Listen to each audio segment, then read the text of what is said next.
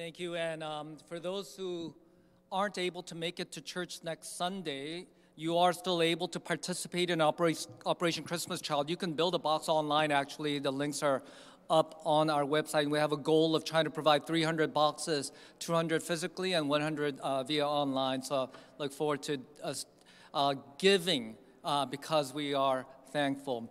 Hey, would you consider these numbers? These are all record numbers. On November 13th, the world saw 660,906 new COVID cases, one-day record.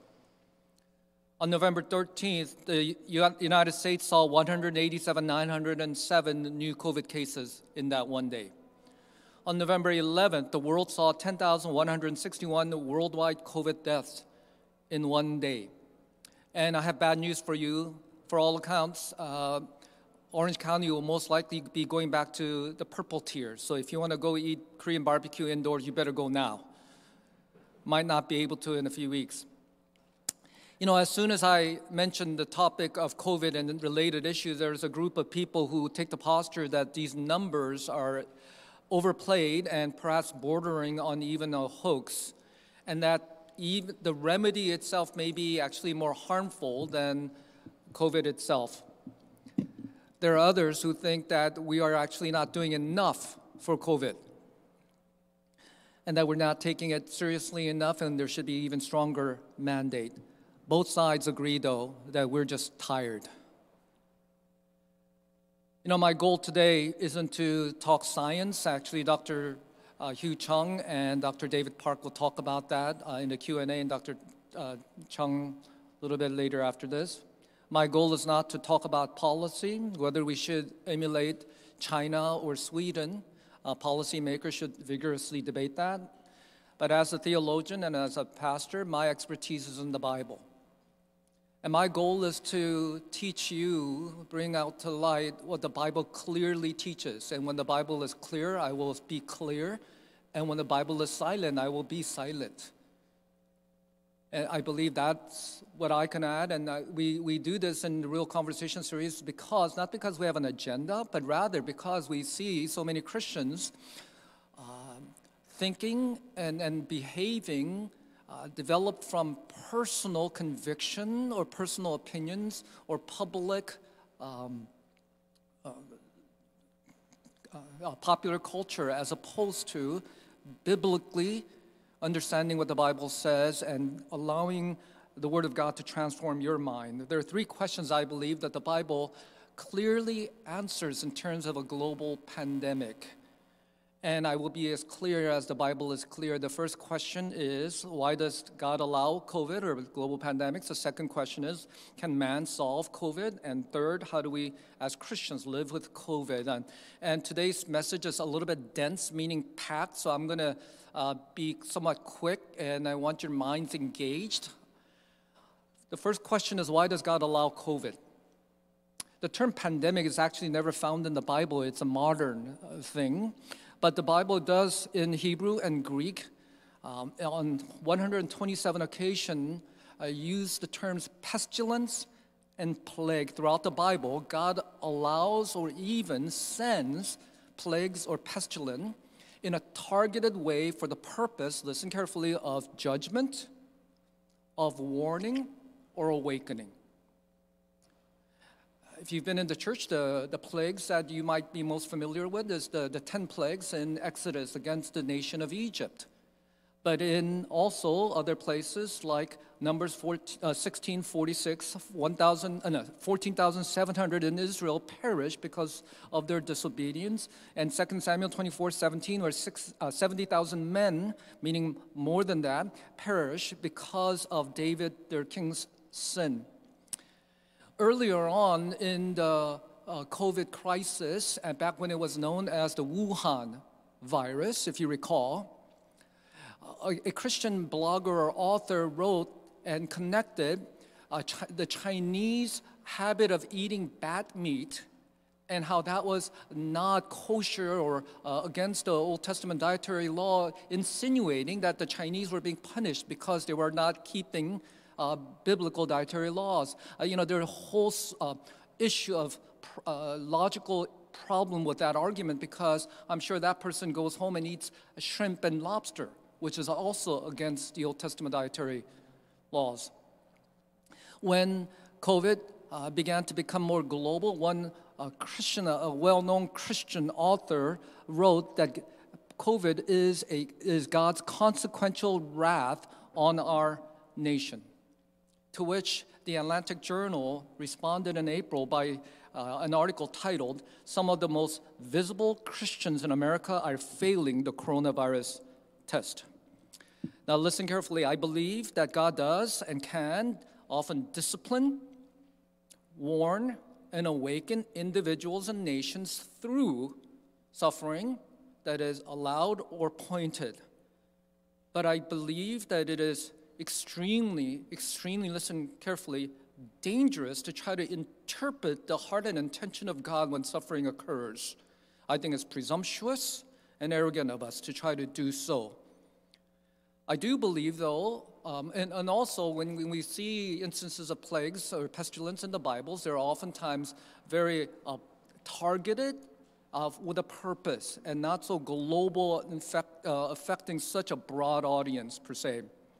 But I do believe the more appropriate place where we need to look for in terms of a global pandemic is not in Numbers or Exodus or 2 Samuel, but rather in Genesis chapter 3.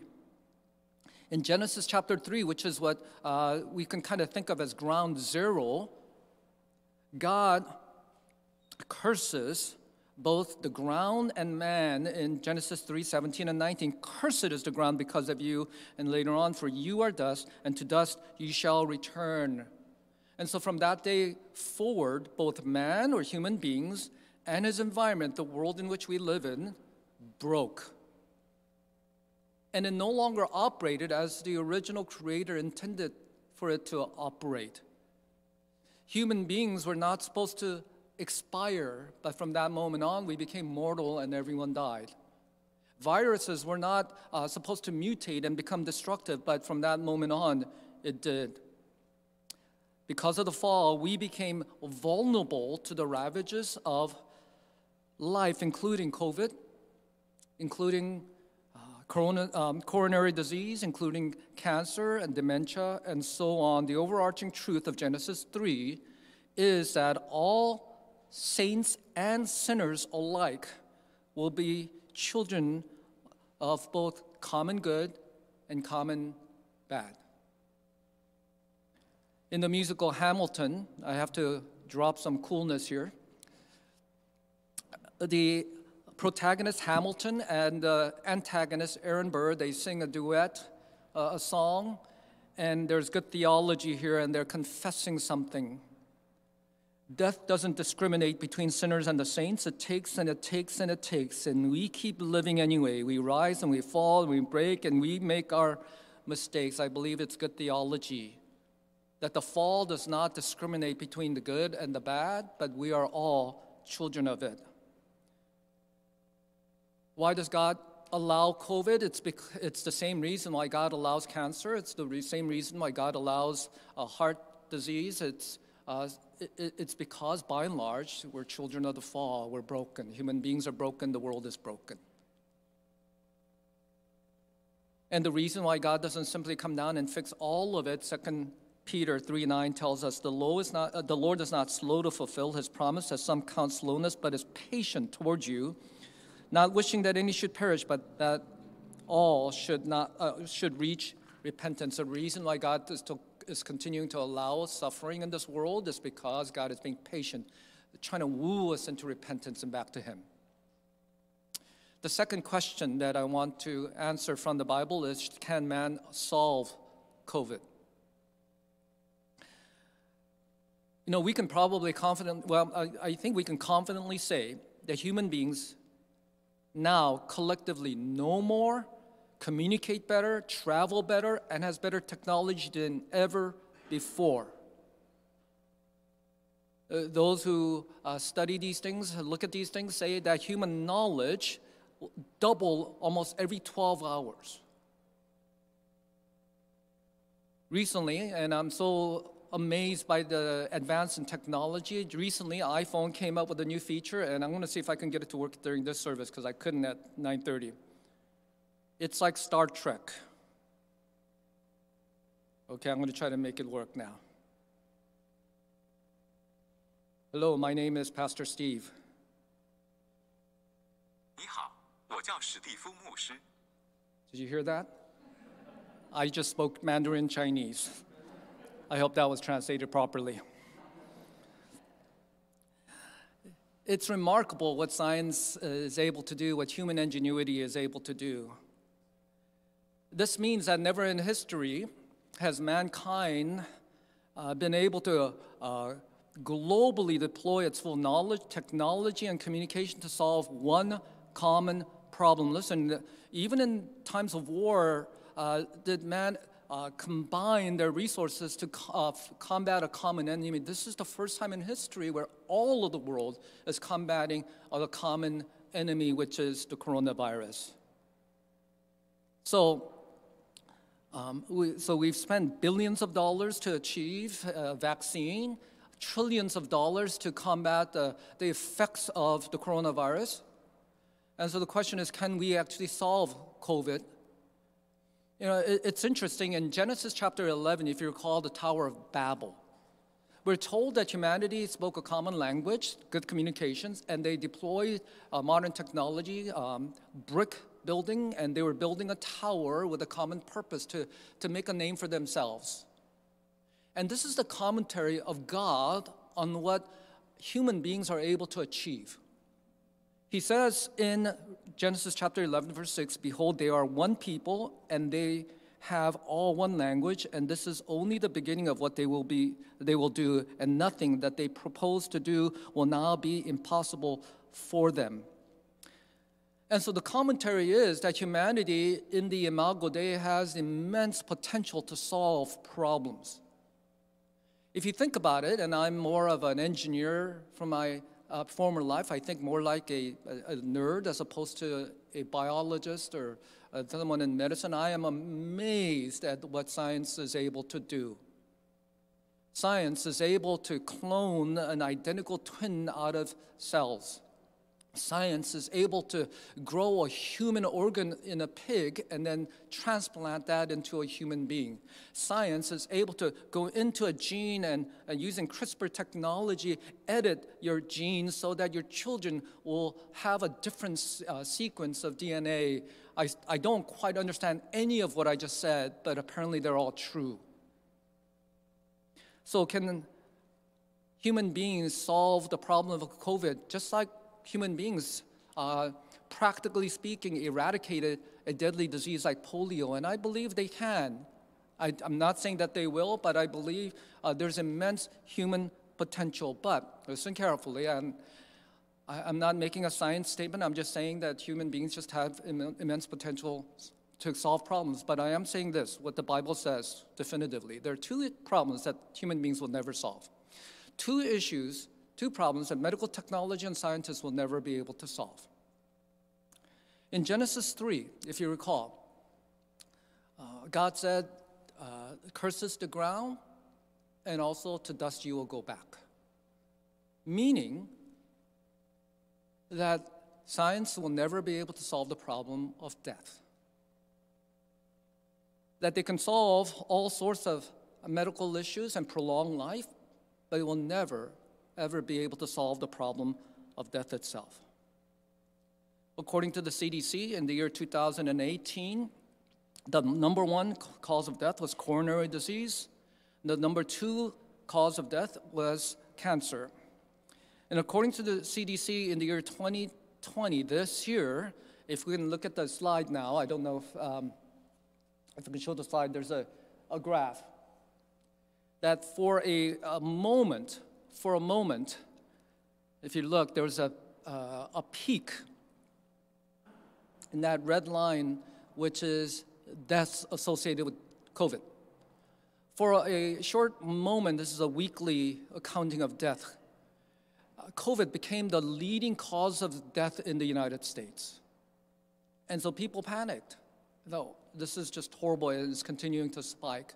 But if you look carefully, it quickly subsided and it became number 3. It's the third leading cause of death. Which brings me to this notion that what if humanity and science was able to solve the problem of COVID?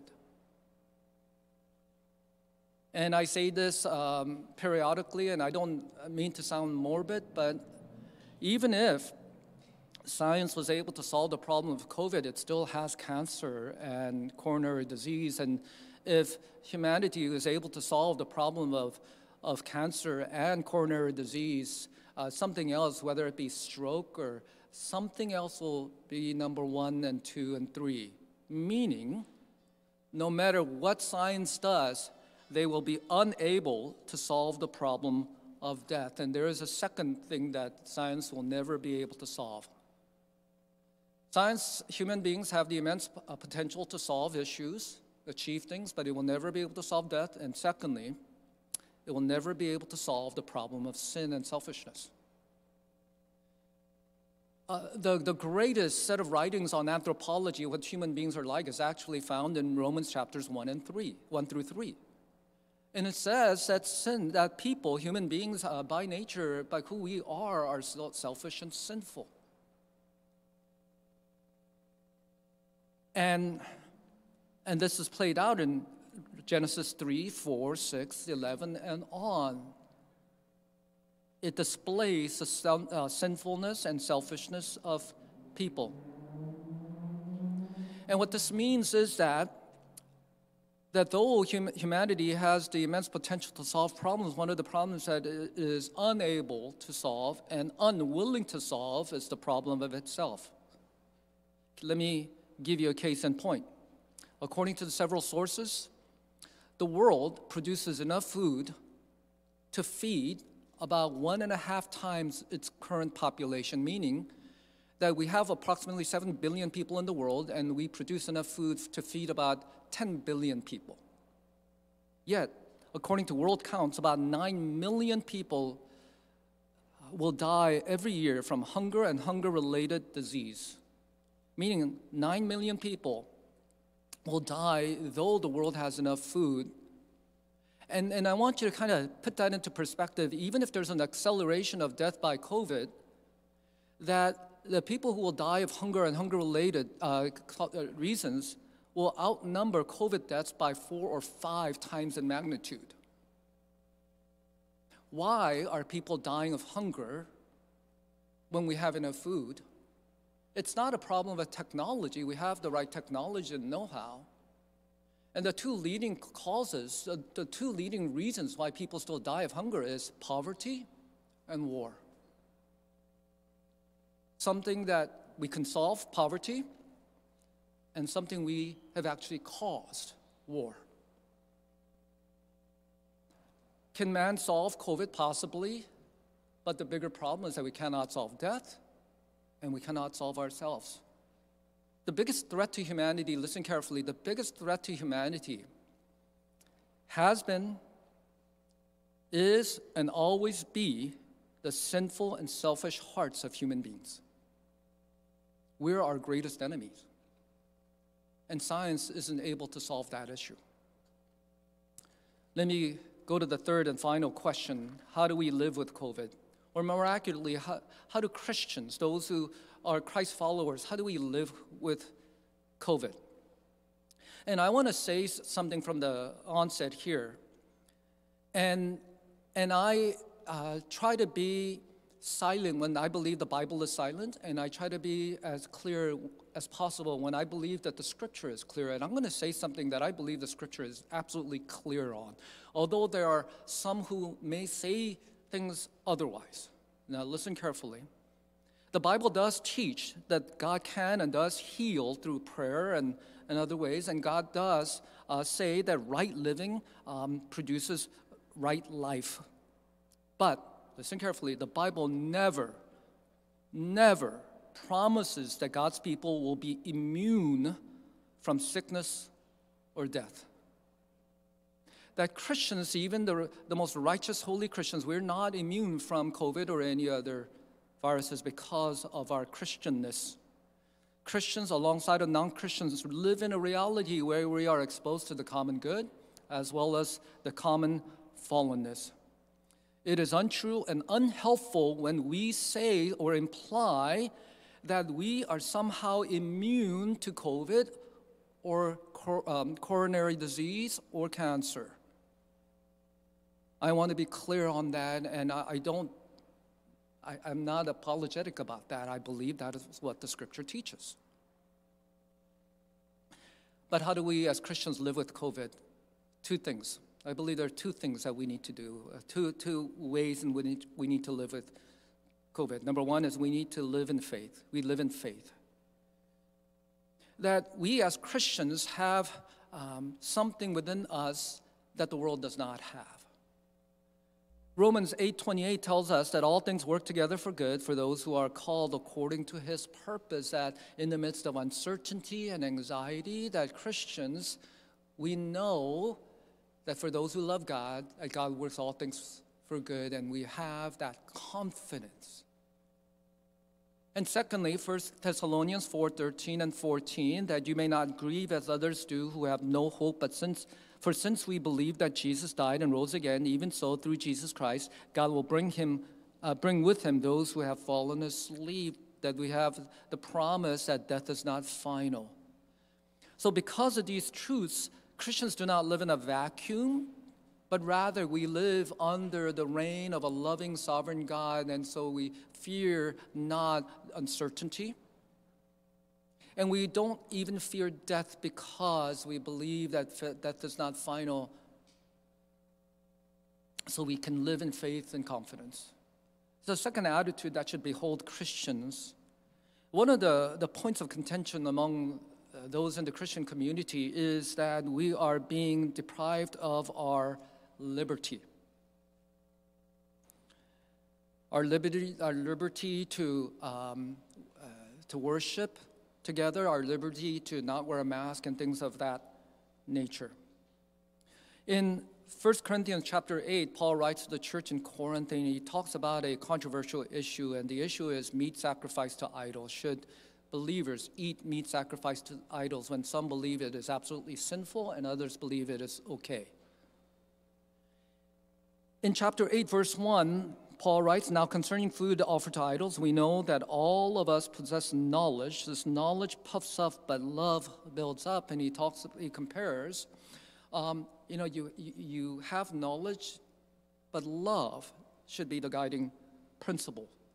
He argues for nearly a full chapter and concludes in verse 13, "If food makes my brother stumble, I will never eat meat, lest I make my brother stumble." Now, the scripture is clear, and I want to be clear when the scripture is clear. God commands us to worship. That we ought to do, whether online or in person. We need to worship. God calls us to proclaim the gospel, and the church needs to do that.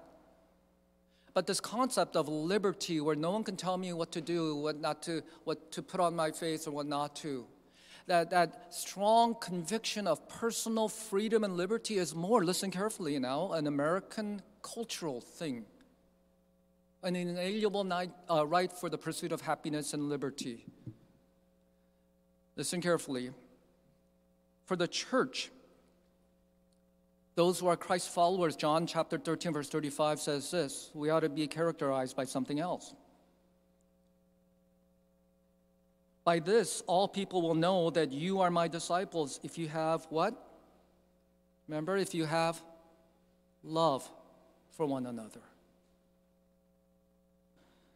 The Christian should be known less by his insistence on personal liberty, but rather by sacrificial love.